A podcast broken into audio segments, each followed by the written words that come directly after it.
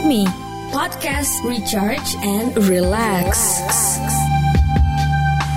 Bagaimana seorang ibu dapat tahu bahwa ia misalnya gue baby blues apa bukan sih sebenarnya selain memang teori yang dibaca ya karena kan mengetahui belum tentu paham terus akhirnya malah akhirnya ngejudge diri sendiri atau malah self diagnose. Kita bisa mengartikan dari pernyataan ini dari dua sisi sebenarnya. Ya. Sisi yang pertama adalah oh berarti normal ya ketika saya habis pasca melahirkan mengalami baby blues. Eh, sudut pandang yang kedua, saya selalu akan mengatakan juga bahwa baby blues ini menjadi suatu warning juga Baik istri Hmm. saya, rekan, sahabat mengalami ini, what should I do? mendengarkan secara atentif dan genuine pada individu yang mengalami keluh kesah isu kesehatan mental tersebut tanpa adanya penilaian atau judgment.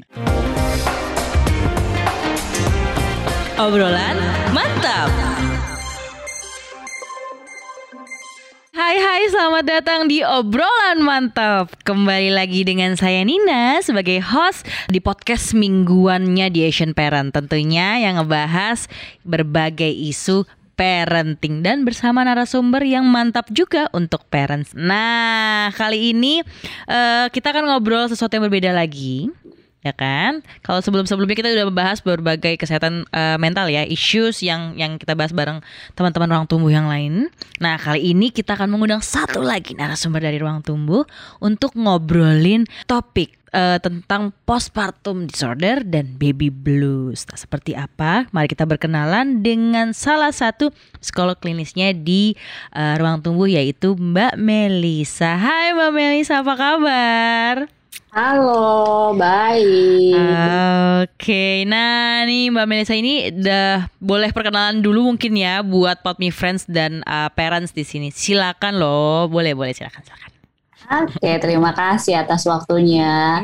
Oke, saya ingin memperkenalkan diri dulu. Saya adalah Melisa Empathy Psikolog, Associate Psychologist dari Ruang Tumbuh, di mana uh, saya memiliki spesialisasi terkait dengan kecemasan, depression, uh, masalah di keluarga, dan masalah relasi. Gitu. Nah, Wah, ini pas juga nih. Kita kan ngobrol-ngobrol dan tentunya nanti akan banyak pertanyaan juga nih. Ini sebenarnya bahasan-bahasan yang akan kita bahas di hari ini atau di di, di episode kali ini lah ya. Itu sebenarnya adalah kumpulan dari beberapa pertanyaan juga atau atau memang isu-isu yang sering ditanyakan nih ke di Asian Parent. Tapi sebelumnya mungkin Pot Me Friends sama Parents juga bingung ini ruang tumbuh atau mungkin baru mendengar di episode kali ini nggak masalah tapi jangan lupa kita tonton yang berikut-berikutnya dan sebelum-sebelumnya juga ya. Oke, jadi kalau ada yang bertanya ruang tumbuh itu apa sebenarnya eh, ruang tumbuh ini boleh boleh di correct me if I'm wrong ya Mbak ya.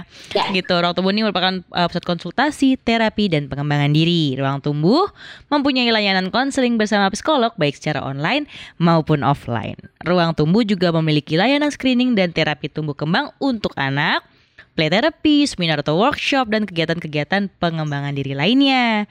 Kalau teman-teman berkeinginan untuk konseling atau terapi, atau sekadar ingin tahu pelayanan di Ruang Tumbuh, silakan bisa langsung main-main ke Instagramnya Ruang Tumbuh atau klik link yang ada di bio Instagram ruangtumbuh.id ya. Nah, oke, betul kan Mbak aku menyebutkan Betul banget. Secara detail lagi ya. banget ya, banget supaya tahu teman-teman nih, pot me friends dan parents di sini.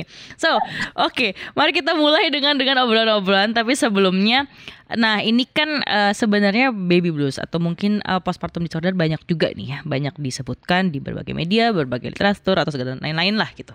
Sehingga parent, parents sebenarnya cukup mengenal kata tersebut. Cuma bagiku yang juga awam ya sebenarnya kedua hal ini tampaknya serupa tapi tak sama atau bagaimana ya kan. Nah, apalagi dengan mungkin semenjak pandemi ini kan Hmm. eh, isu-isu kesehatan mental tuh mencuat.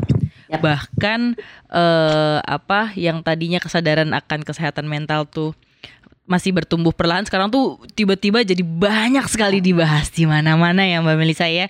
Nah, tapi juga ada kerentanan yang mungkin kalau dari pengalamanku hadir di teman-teman gitu di mana akhirnya ada ada beberapa case seperti ya ada yang akhirnya mendiagnosa diri sendiri, ada yang akhirnya merasa hal-hal seperti itu ya muncul ketika sudah melahirkan eh, hadir gitu. Sehingga kok duh ini kayaknya gue baby blues nih atau ih kayak gini nah. Nah ini mungkin boleh mbak Melisa sedikit bercerita atau mungkin dari dari case-case yang pernah ditangani gitu. Ada fenomena-fenomena ini.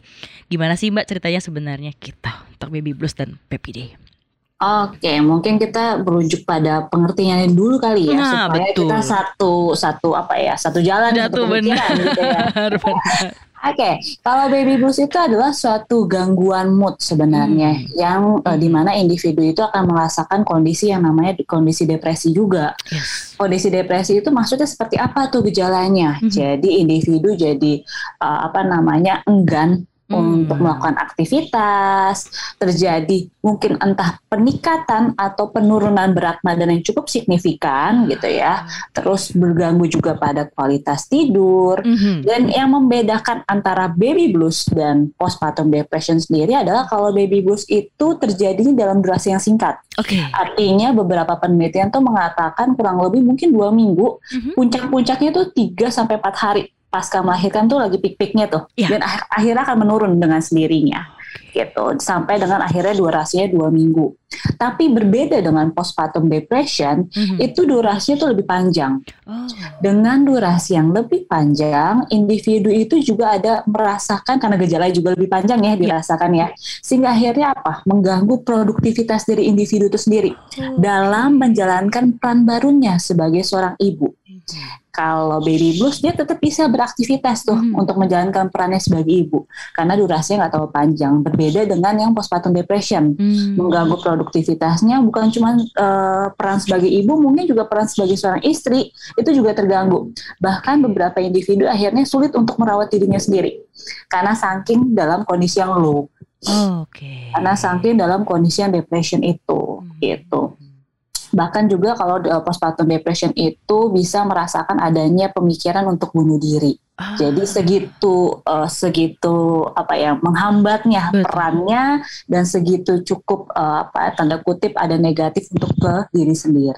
Nah. Itu yang membedakan tuh antara baby blues Baby dan postpartum depression. Jadi sebenarnya salah satunya adalah memang selain memang rentang waktu ya, for me friends dan parents jadi eh, ditambah lagi dengan kalau postpartum ini bahkan benar-benar sampai mengganggu produktivitas atau rutinitas Ah. kita sebagai se- baik seorang ibu baru atau baik juga sebagai istri atau memang f- yang fungsi di dalam rumah ini jadinya terganggu gitu ya bahkan benar-benar malah ternyata baru tahu bisa sampai berujung ke keinginan untuk eh, bunuh diri itu juga cukup rentan untuk hal itu ya. Betul. Nah biasanya kalau kalau kalau eh, keduanya ini misalnya terjadi ya, eh, karena aku sebenarnya tidak pernah mengalaminya sehingga benar-benar ingin tahu gitu eh, apa yang dirasakan oleh teman-teman, terutama yang pernah mengalami keduanya atau salah satunya gitu. Sebenarnya faktor apa sih yang eh, menimbulkan atau mempengaruhi akhirnya terjadinya kedua hal ini? Nah, kalau kita bicara faktor terkait dengan kesehatan mental, Mhm. yang perlu saya highlight dulu adalah faktor kesehatan mental itu nggak mungkin cuma ada satu faktor mutlak. Yes, Gitu ya. betul. Jadi nggak bisa kita katakan bahwa kita merasakan baby blues pasti Mhm. karena riwayat keluarga pernah Oh. mengalami hal itu. Itu nggak Iya, bisa. Pasti ada ibaratnya kompleks karena manusia ya kita bicara manusia tuh sangat kompleks dan berbagai peristiwa dalam kehidupannya itu sangat mempengaruhi bagaimana individu tuh merasakan adanya isu kesehatan mental. Tapi merujuk pada baby blues dan postpartum depression, faktornya kita bagi dua aja deh biar Mhm. lebih singkat gitu ya dan lebih Yes. terperinci.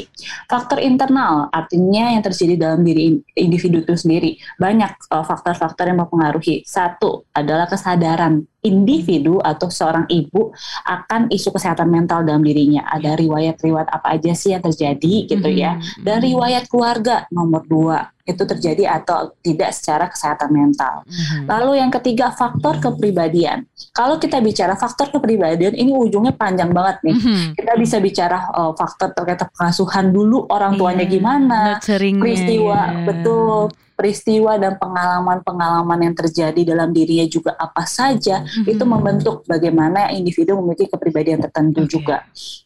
Lalu yang keempat adalah bagaimana cara individu atau ibu itu sendiri meng- me- apa ya, memiliki manajemen coping ketika Oh, mengalami yes. stres. Nah, Betul. itu juga mempengaruhi. Mhm. Bagaimana cara ibu sendiri juga beradaptasi pada situasi yang baru. Hmm. Itu faktor internal juga. Oh. Nah, ini banyak banget kalau faktor internal yang terjadi dalam diri individu.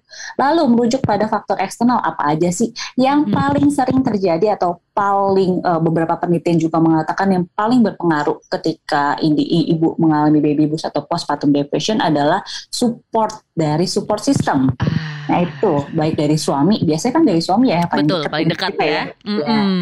Lalu kalau ada yang tinggal sama ibu itu juga berpengaruh atau tinggal dengan ibu mertua juga berpengaruh. Jadi dukungan baik bukan cuma fisik, mm-hmm. jadi ayahnya terlibat dalam pengasuhan atau tidak, tapi juga dukungan secara emosional itu juga mempengaruhi. Lalu yang kedua adalah lingkungan tempat tinggal ibu.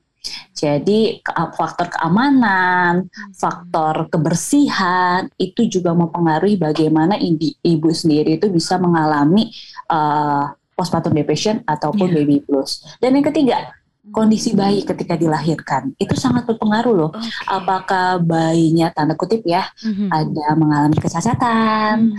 atau ada masalah-masalah tertentu yang membuat ya, si bayi harus mengalami perawatan intensif itu juga mempengaruhi. Gitu. Jadi sebenarnya memang hadirnya dari dua faktor ini tetap ya dari internal dan eksternal. Ya itu betul lah ya. Memang karena kondisi setiap orang yang ini Pot Me Friends dan parents mungkin banyak juga nih karena kita pun kan sekarang banyak sekali baca artikel, infografis dan lain-lain hmm. soal kesehatan mental bahwa ini terlalu banyak lah gitu yang bahkan kami orang awam untuk mencernanya juga cukup pelan-pelan dan perlu disadari juga bahwa setiap individu, setiap setiap bentuk atau setiap momen ataupun journey yang dilalui setiap orang itu pun pasti akan berbeda termasuk hmm. sampai faktornya ya. ya. Benar-benar bisa beragam. Nah, oke. Okay. Kalau kita ngomongin tadi adalah uh, beberapa faktor yang mempengaruhi lah ya sehingga terjadilah ada ada baby blues dan postpartum uh, depression. Lalu, nah kalau kita ngomongin di masa-masa sekarang seperti tadi aku sempat singgung di awal gitu, kerentanan hmm. akan yang namanya self diagnose gitu kan. Ya. Nah, gini berarti kan ada pertanyaan biasa yang hadir. Lalu bagaimana aku tahu? Bagaimana seorang ibu dapat tahu bahwa ia misalnya ini gue baby blues apa bukan sih sebenarnya selain memang teori yang dibaca ya karena kan sering kali kita mau mengetahui belum tentu paham terus akhirnya malah akhirnya ngejudge diri sendiri atau malah self diagnose gitu. Nah, oke, okay. sebenarnya mungkin juga saya perlu tekankan juga sebenarnya mm-hmm. dalam kondisi baby blues, mm-hmm. uh, hampir 80% ibu yang pasca melahirkan yes. itu lebih rentan untuk mengalami baby blues. Okay. Kita bisa mengartikan dari pernyataan ini dari dua sisi sebenarnya. Yeah. Sisi yang pertama adalah, oh berarti normal ya ketika saya habis pasca melahirkan mengalami baby blues. Mm-hmm ya itu bisa dikatakan seperti itu. Tapi uh, sudut pandang yang kedua, saya selalu akan mengatakan juga bahwa baby blues ini menjadi suatu warning juga, walaupun lumrah gitu ya. Artinya berarti ada tanda kutip kita sudah akan menuju nih, hmm. entah menujunya ke postpartum depression kalau kita dibiarkan begitu saja gitu ya, atau sebaliknya jadinya bisa mereda dengan sendiri yang tadi dua minggu akan mereda gitu. Hmm. Jadi kita bisa hmm. mengartikannya dari dua sisi. Jangan sampai terjebak pada satu pernyataan saja bahwa oke okay, 80% ibu pasca melahirkan akan normal-normal hmm. aja mengalami baby blues jadi nggak diapa-apain gitu ya, ya diwajarkan oh, aja iya. gitu ya jadi nggak diapa-apain jadinya nggak butuh dukungan nggak perlu cerita ya udahlah nih normal-normal hmm. aja jadi hmm. denial malah jadinya kan. ah. kan akan akhirnya berdampak pada psikologis ibu itu sendiri hmm. tetap ketika kita mengalami baby blues akan jadi warning berarti kita harus mencari langkah penanganan nih sehingga yes. akhirnya menurun sampai 14 hari tersebut gitu Nah, uh, jadi warningnya juga adalah ketika memang produktivitas kita itu jadi terganggu. Jangan hmm. sampai uh, ketika kita mengalami baby blues, terus dibiarkan begitu saja, akhirnya durasinya cukup panjang hmm. dan durasi cukup panjangnya yang tadi saya katakan, Betul. jadinya menghambat produktivitas ibu. Nah, ketika sudah menghambat, ini jadi warning bahwa oke okay, ini berarti tanda-tanda bahwa saya sudah mulai. Tadi hmm, baby bluesnya udah naik tingkatan tuh, yeah. bukan lagi di baby blues yang wajar mm-hmm. tapi sudah naik ke tingkatan yang mungkin jadi kecenderungan ke postpartum depression. Mm-hmm. Artinya ini udah satu naik satu tingkatan bahwa ini akan jadi warning juga tanda kutip bahwa Betul. mungkin saja saya membutuhkan penanganan yang lebih ekstra yes. gitu ya. Mm-hmm. Kalau seandainya saya sendiri menyadari bahwa saya tidak mampu untuk menangani hal tersebut, mm-hmm. berceritalah kepada support system. Okay. Namun ketika support system juga dirasa oke okay, kayaknya nggak cukup nih gitu ya, mm-hmm. dan durasinya udah berlarut-larut, berarti juga jadi warning bahwa kita butuh nih ke yeah. tenaga ahli profesional di bidang kesehatan mental. Hmm. Oke, okay. so memang benar-benar kita uh, kenali dan pahami juga tanda-tanda itu ya. Berarti secara hmm. otomatis pun sebenarnya again ya apa pun isu kesehatan mental yang hadir bahkan eh, ketika ada juga baby blues dan postpartum depression gitu bener-bener bagaimana kita minimal bisa kenalan sama minimal kenalan sama emosi ya nggak sih mbak Nah, Melisa jadi kadang-kadang kan betul. kadang kita nggak bisa ngejelasin kan ini tuh aku kenapa? gitu kan. Tapi yang ku tahu adalah "Ih, kok kayaknya kesel aja atau kok kayak rasa capek Betul. sekali ya. Kadang ngerasa mungkin kok kayak tidak ada yang paham perasaanku Hmm. gitu ya nah biasanya kalau itu itu terjadi gitu karena ya ini sih seperti pengalaman pribadi ya beberapa kali kejadian kok kayaknya nggak paham orang gitu ya tapi ada rasa malu atau rasa ketakutan tersendiri untuk menceritakan itu Hmm. gitu kan ya Mhm. Lalu apa ya yang sebenarnya baik untuk dilakukan? Karena itu, apalagi ketika momen-momen, duh, kayaknya, misalnya di pengalamanku ya, ketika anak masih kecil, terus kok tampaknya ti- sekedar tidak bisa memberikan yang terbaik, itu kan kadang jadi stres tuh. Ya, Padahal, padahal eh, eh, belum empati, masih asi gitu saat itu ya, gitu. Kok kayaknya rasanya stres sekali gitu.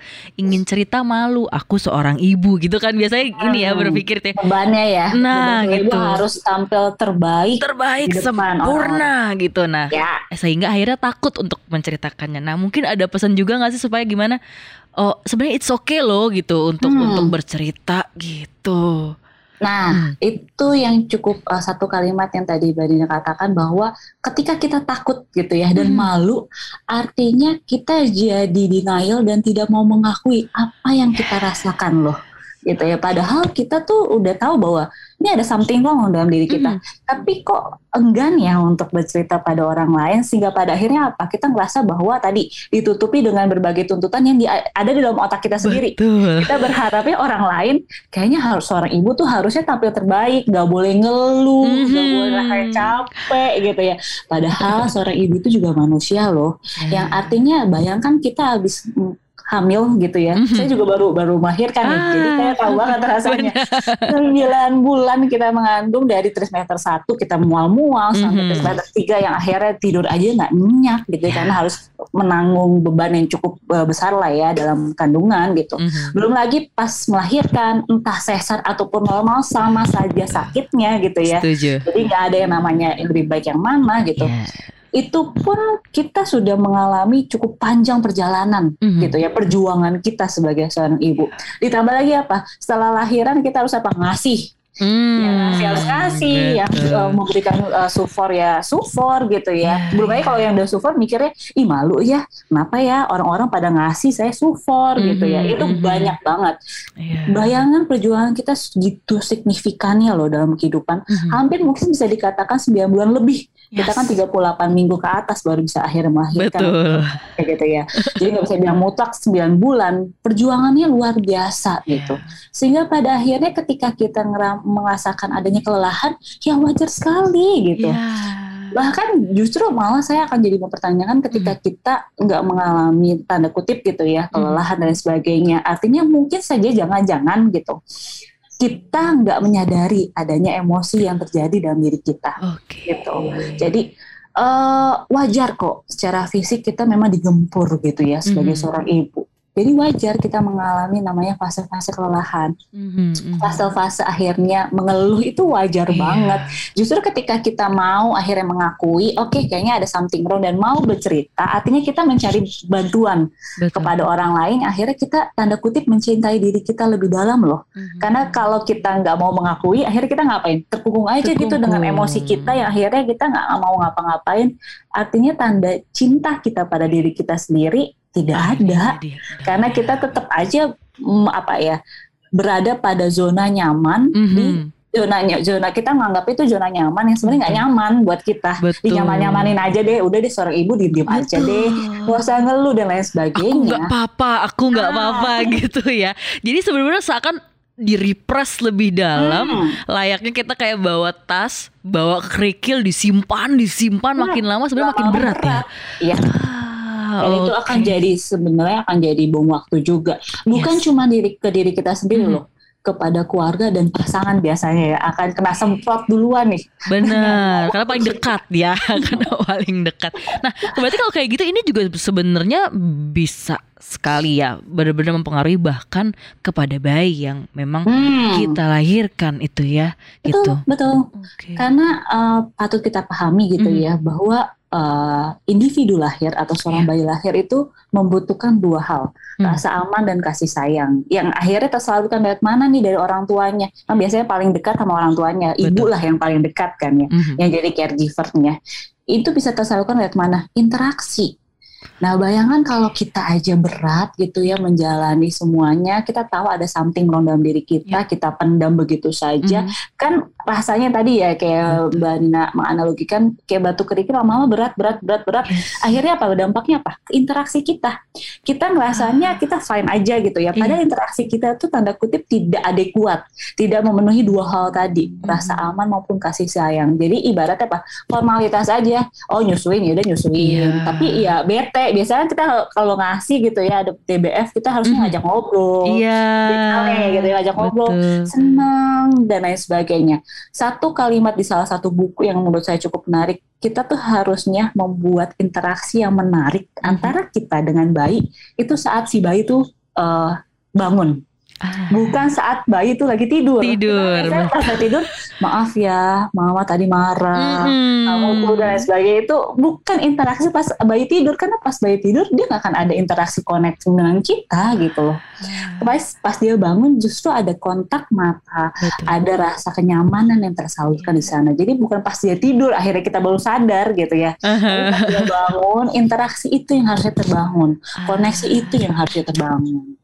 Gitu. Jadi benar-benar memang komunikasi layaknya memang walaupun mungkin kita berpikir bahwa oh masih kecil, masih bayi gitu. Ngerti gitu Betul ya. kan, biasanya kan gitu kan. Padahal sebenarnya juga kita juga tidak bisa menafikan juga bahwa ya itu bahkan seorang bayi pun bisa menerima cinta dan kasih sayang. Dia mengerti bahasa cinta orang tuanya.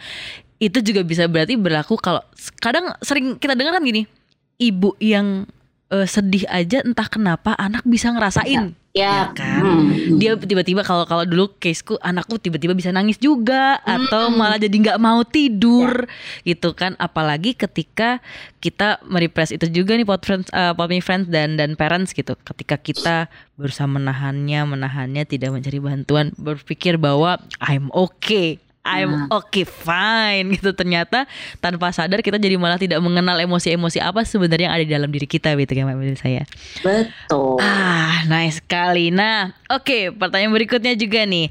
Ah, oke, still there, pot me friends dan parents, semoga masih mendengar hingga detik ini ya. Oke, kita mau bahas berikutnya nih. Oke, eh, nah, sekarang kan bentuknya adalah pandemi. Hmm. Nah, momen pandemi ini sebenarnya bisa jadi salah satu eh, pemantik atau faktor yang cukup besar nggak sih, terutama buat eh, eh, para bunda-bunda yang mengalami baik baby blues atau postpartum depression karena tidak bisa ke mana-mana. Atau sebenarnya kondisi ini sebelum pandemi pun tetap bisa sama saja atau atau ada yang jadi faktor utama lah gitu atau faktor besar lah sekarang itu selama pandemi. Oke, untuk menjawab pertanyaan ini sebenarnya ah- akan lebih valid adanya saya akan merujuk pada penelitian gitu Oke. ya. Ada salah satu artikel itu menyatakan bahwa dari 23 dia membaca nih kurang Mhm. lebih si peneliti itu membaca 23 penelitian yang melibatkan 3.677 ibu hamil gitu ya dalam kondisi pandemi ini di mana hasilnya menunjukkan tingkat prevalensi kecemasan, Mhm. depresi, tekanan psikologis dan insomnia pada ibu hamil selama pandemi itu meningkat 37%. Artinya 37% itu angka yang cukup tinggi loh, Iya. kita bisa katakan. Nah, dari hal ini sebenarnya kita bisa naik satu kesimpulan Mhm. bahwa kondisi pandemi ini cukup berperan signifikan, berdampak signifikan pada ibu-ibu hamil dan eh, ibu-ibu yang pasca melahirkan juga. Iya. Kenapa demikian? Karena kita bisa melihat bahwa analoginya gini ya. Mhm. Ketika ibu hamil dan ibu pasca melahirkan itu sebenarnya dia akan melewati satu perubahan yang signifikan dalam hidupannya. Dia menjalani peran baru yang mungkin selama ini belum pernah dijalani, apalagi kalau anak pertama. Betul. Dan ditambah lagi di kondisi pandemi gitu. Pandemi itu juga perubahan yang signifikan. Wow. Ibaratnya kita menanggung double nih sebagai seorang ibu yang uh, hamil dan ibu pasca melahirkan di kondisi pandemi itu dia dituntut mau nggak mau harus beradaptasi secara cepat dengan double perubahan ini. Satu perubahan aja udah signifikan loh karena dia jadi seorang ibu dan lain sebagainya. Ditambah lagi dipaksa dengan kondisi pandemi harus juga berubah, beradaptasi dengan Mhm. situasi yang baru. Yang mungkin kalau ibu-ibu sebelumnya sebelum pandemi dia bisa tuh refreshing yuk kita keluar yuk Mhm. gitu ya. Keluar yuk nge- cari udara segar pas lagi sumpuk-sumpuknya gitu di Iya. dalam rumah aja gitu ya. Atau mungkin yuk kita ke rumah sakit tanpa rasa beban Ah. tanpa adanya kepikiran bahwa ada virus ya nanti Iya. anak saya gimana nih apalagi anak saya masih kecil tanpa banyak pemikiran-pemikiran tersebut gitu sebelum pandemi tapi setelah pandemi semua Muncul. pemikiran itu jadi banyak Hmm. banget gitu ya. Keluar rumah aja takut tapi di dalam rumah kok sumpek. Ya. mau ke rumah sakit aja mau vaksin bulanan aja pikirannya udah ke mana-mana. Betul. nanti harus nyiapin apa ya? Nyiapin ini nyiapin itu. Anak harus pakai apa ya? Dan sebagainya. Masih Mhm. baik kalau ada orang yang deket-deket gimana ya? Dan lain sebagainya gitu ya. Itu sangat bisa memantik gitu ya. Memantik bukan cuman sisi kesehatan bukan cuman eh, secara fisik gitu ya tapi kesehatan mental ibu juga akan terganggu di sana gitu. Iya, betul. Makanya tadi tingkat prevalensi kecemasan, depresi, tekanan psikologis dan insomnia itu juga signifikan ketika kita berbicara di kondisi pandemi khususnya ke ibu hamil ataupun ibu pasca melahirkan yang dalam penelitian itu mengatakan itu adalah populasi yang cukup rentan sebenarnya Mhm. dalam kondisi pandemi ini. Nah, berarti betul ya, uh, me friends, parents, bagaimana memang juga eh, bahkan tidak hanya ibu hamil ya atau ibu yang pasca melahirkan gitu ya, Hmm. kita dengan posisi anak sudah dalam sudah proses bertumbuh kembang ataupun bahkan dalam mungkin pasangan-pasangan baru yang bahkan belum punya anak, ini cukup cukup intens juga ya, terutama faktor ya itu tadi kekhawatiran, kecemasan, eh, bagaimana kondisi di luar itu sedikit banyak memang eh, benar-benar apa ya mempengaruhi lah rutinitas kita sehari-hari.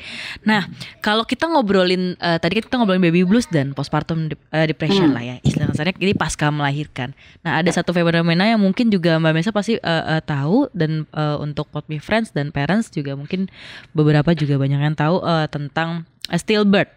Jadi Oke. bayi yang lahir dalam kondisi sudah eh, tiada atau mati atau meninggal ya, gitu. Nah ini juga kalau mungkin dari pengalaman atau dari dari dari jam penelitian gitu, eh, ini pun punya dampak juga yang berbeda atau bisa masuk ke dalam kategori kategori misalnya postpartum depression juga karena ya kalau secara awam karena setelah pasca melahirkan gitu ya atau atau memang ini menjadi satu fenomena yang tersendiri yang cukup berbeda baik treatment atau faktor ataupun prosesnya.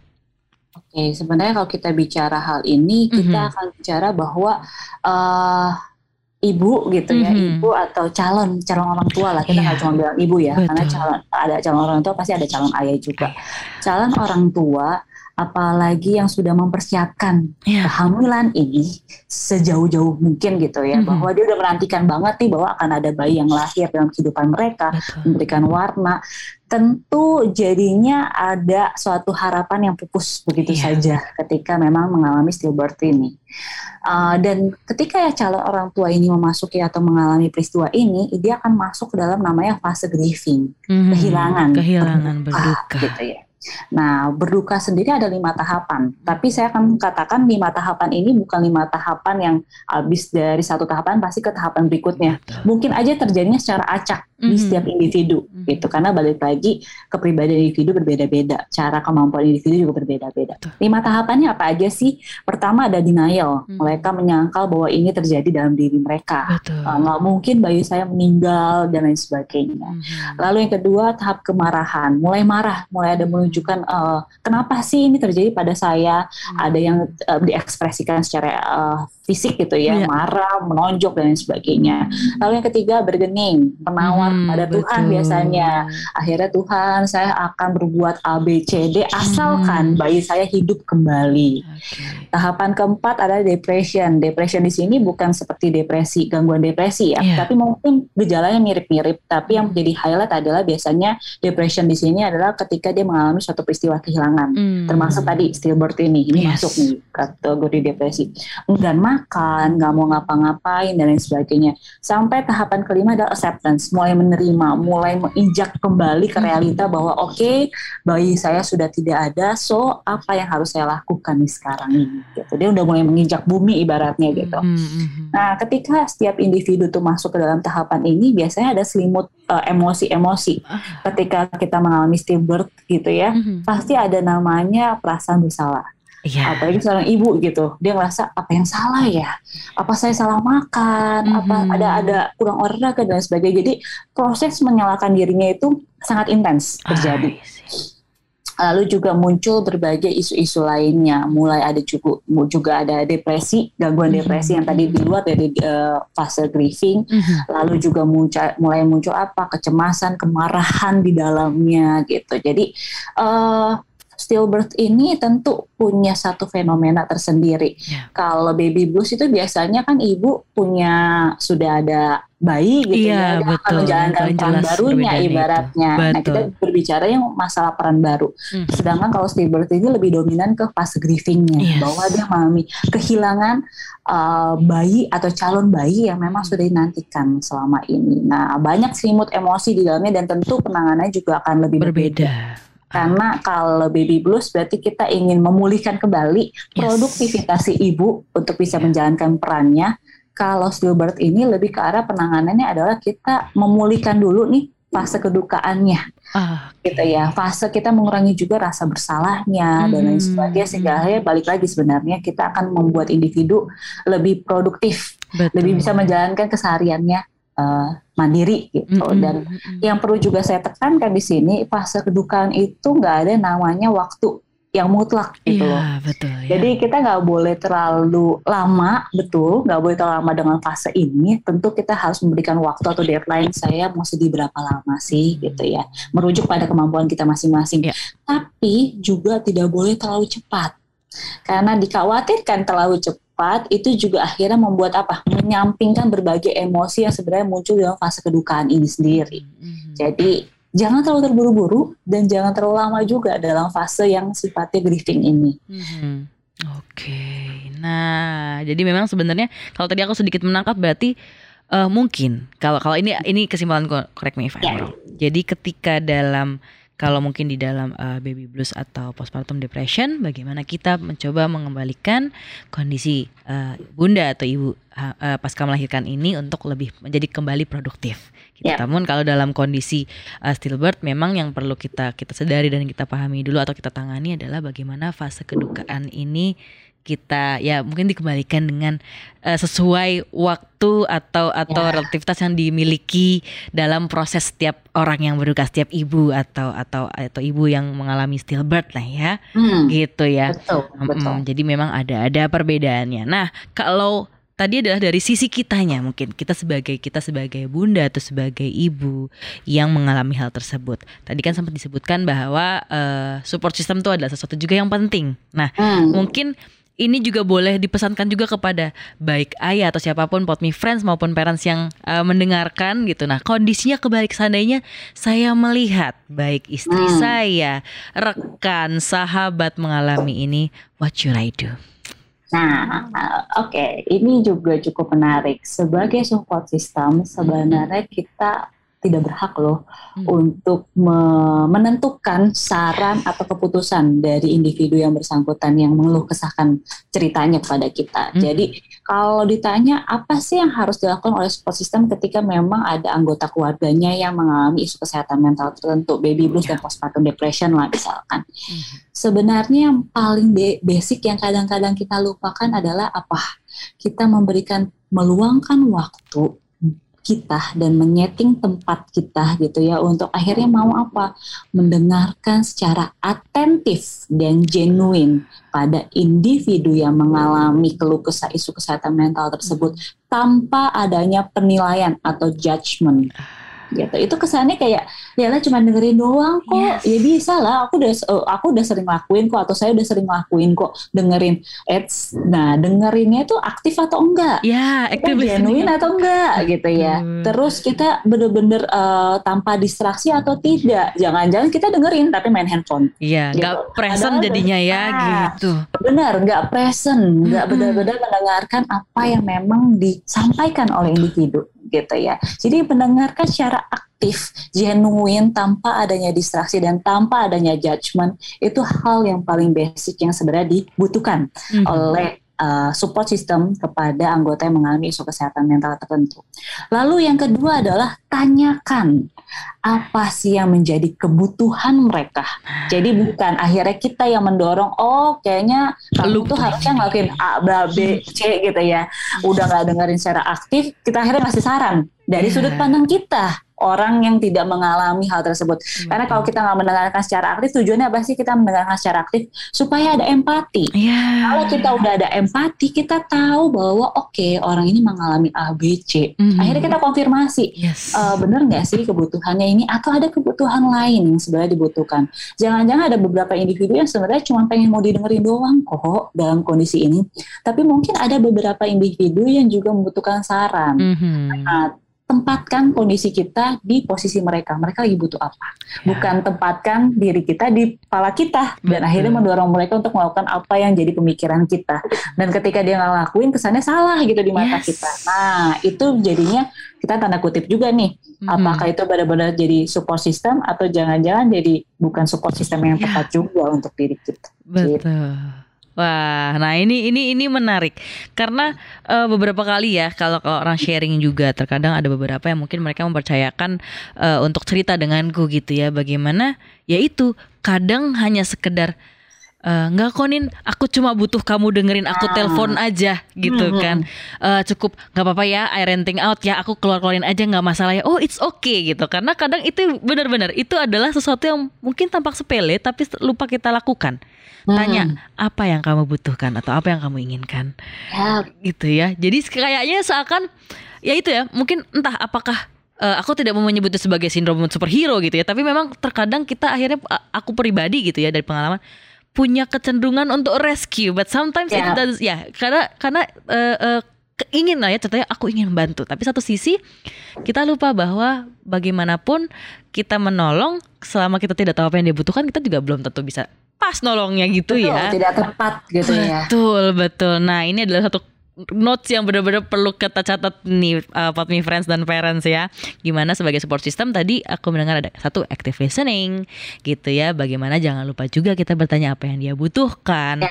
Dan lagi tadi yang aku tangkap adalah uh, jangan sampai judgment lah judgmental hmm. lah ya gitu ya benar-benar memang itu ya nah kalau tadi kan mendengar bahwa oh oke okay, kayak tampaknya mendengar itu mudah, tapi ternyata tidaklah sebegitu mudahnya. Mungkin punya uh, punya tips atau ini sebagai sebagai juga pesan penutup sekalian buat kita uh, uh, bahasan kita tentang baby blues dan postpartum uh, depression. Bagaimana sih mungkin tips atau pesannya buat kita uh, sebagai support system agar bisa aktif mendengarkan, utuh hadir seutuhnya buat para bunda yang berada di fase ini maupun bagi bunda itu sendiri yang mengalami baby blues dan postpartum. Nah, oke. Okay. Sebenarnya langkah paling awal adalah sadari dulu deh sejauh hmm. apa sih kemampuan kita untuk menolong orang lain gitu ya. Uh, gini, analoginya gini, hmm, kayak di pesawat gitu ya itu kan kalau lagi darurat kan ada ada apa ya ada oksigen, buat oksigen ya. gitu kan. Nah di situ disebutkan bahwa kalau kita mau menolong orang lain kita harus nolongin diri kita sendiri dulu, benar gak? Betul. Nah sejauh ini kita harus dengan menggunakan analogi itu kita harus sadar dulu gitu ya. Satu di kondisi itu kita kondisi stabil atau tidak. Jangan sampai kita nolongin orang lain padahal kita juga lagi sesak nafas. Mm-hmm. Jadinya malah kita nolongin nggak tahu nih, aduh bener gak sih pasangnya dan lain sebagainya. Analogi seperti itu ya, kita yeah. pakai analogi itu. Yang kedua, kalau kita memang dalam kondisi sudah stabil gitu, kita yakin gitu bahwa kita mampu, coba luangkan waktu Hmm. Jadi bukan cuman akhirnya oke okay, sekedar mau dengerin, oke okay, oke okay, yuk yuk, yuk denger apa apa yang mau diomongin apa. Padahal hmm. kita lagi hmm. kerja dan lain sebagainya. Benar-benar setting waktu atau baik, apalagi kalau sebagai pasangan ya, kita setting waktu, setting tempat, kondisi yang memang cukup nyaman kalau di dalam rumah dengan pasangan. Coba suaminya atau mungkin anggota keluarga setting tempat jauhkan dulu misalkan anak gitu ya kalau bayi hmm. mungkin boleh titipkan dulu kepada orang tua dan lain sebagainya untuk benar-benar bicara dengan uh, mereka berdua gitu ya atau setting pas bayi lagi tidur. Yang ketiga duduk gitu ya dan minimalisir distraksi. Jangan sampai ada handphone. Kadang-kadang notification membuat kita jadi terganggu. Centing, langsung ambil. Distrak. Gitu kan. Distraksi gitu ya. Dan minim distraksi. Dan yang keempat adalah coba untuk benar-benar hadir dan mendengarkan si individu yang bersangkutan. Sehingga pada akhirnya apa di sini? Jadi ketika kita mau membenarkan aktif apalagi sebagai pasangan, itu tuh nggak cuma masalah kita bisa menyelesaikan kebutuhan atau memenuhi kebutuhan si anggota yang mengalami isu kesehatan mental, mm-hmm. tapi ikatan kita sebagai pasangan itu juga akan terbangun. Betul. Jadi di sini relasi antara kita di dalam rumah tangga itu juga lebih kuat, lebih stronger dari sebelumnya. Karena kita benar-benar bisa saling melengkapi kebutuhan dan bisa mau mengenal Betul. pasangan di dalamnya. Jadi itu empat langkah atau empat tips yang sebenarnya bisa kita lakukan sebagai support system hmm. untuk akhirnya bisa memenuhi kebutuhan anggota keluarga yang mengalami isu mental tertentu. Di dalam kasus ini adalah baby blues ataupun postpartum depression. Hmm. Ah, Terima kasih nih ya Mbak Melisa. Uh, sebenarnya walaupun tadi kita bahasan adalah baby blues dan postpartum depression, banyak sekali yang sebenarnya kalau kalau tadi Pot Me Friends dan Parents dengarkan dengan saksama, ini juga bisa kita implement kepada banyak momen ya. Oh. Mungkin tidak hanya sekedar oke okay, kita ngomong baby blues dan postpartum depression, tapi uh, isu kesehatan mental lainnya, bagaimana kita mencoba satu tadi ya mengenal diri sendiri, bagaimana nah. kita juga menjadi pendengar, bahkan termasuk menjadi pendengar terhadap diri sendiri ya, gitu. Betul. mengakui apa emosi yang dirasakan. Benar banget, karena ya itu lagi tadi kadang kita merasakan atau kita tahu sesuatu yang negatif, kita jadinya berusaha deny dan ternyata hmm. pot me friends dan parents bahwa ini sebenarnya justru akan membantu kita ketika kita mau acknowledge dan accept si emosi-emosi ini ya. Dan uh, jangan ragu untuk uh, meminta bantuan kepada orang sekitar jika dirasa memang kita sangat membutuhkannya. Dan ketika kita menjadi support system tadi ya ada empat tips yang juga disampaikan sama Mbak Melisa. Semoga dicatat juga dan jangan lupa nanti di save juga nih. Siapa tahu ingin dengarkan lagi dibagikan kepada pot me friends lainnya ataupun parents lainnya. Ini pun bisa membantu. So mungkin Mbak Melisa karena sudah waktu kita uh, akhirnya sampai di penghujung di obrolan mantap hari ini atau di episode kali ini aku mau ngucapin terima kasih kasih dulu Mbak Melisa. Sama, terima kasih juga sebelumnya. Luar biasa ya, dapat banyak sekali insight bahkan tadi ya ada penyajian-penyajian penelitian yang akhirnya juga mungkin selama ini kita hanya asumsi, eh bener nggak sih? Ini ganggu gak sih? Ternyata juga bisa semoga bisa menjawab juga nih pot me friends ya. dan parents. Nah, tadi kita udah ngobrolin banyak sekali. Tadi juga sudah diberikan pesan juga untuk untuk para uh, parents maupun pot me friends di mana pun anda berada. Nah, dan kalau begitu kalau gitu aku Nina, aku akan tutup obrolan mantap hari ini. Terima kasih sudah mendengarkan obrolan mantap dan sampai jumpa di episode selanjutnya pekan depan. Dan kalau misalnya mau tahu banyak informasi tentang parenting, info-info lengkap tentang parenting kehamilan, bayi dan ibu, langsung aja cek di Instagramnya at ID atau langsung download aplikasinya di Asian Parent atau kalau mau tahu info seputar ruang tumbuh langsung cek Instagramnya ruangtumbuh.id. Kalau begitu Nina pamit dulu dari obrolan mantap dan Mbak Melisa terima kasih sampai jumpa semuanya. Sampai jumpa. Bye. Obrolan mantap.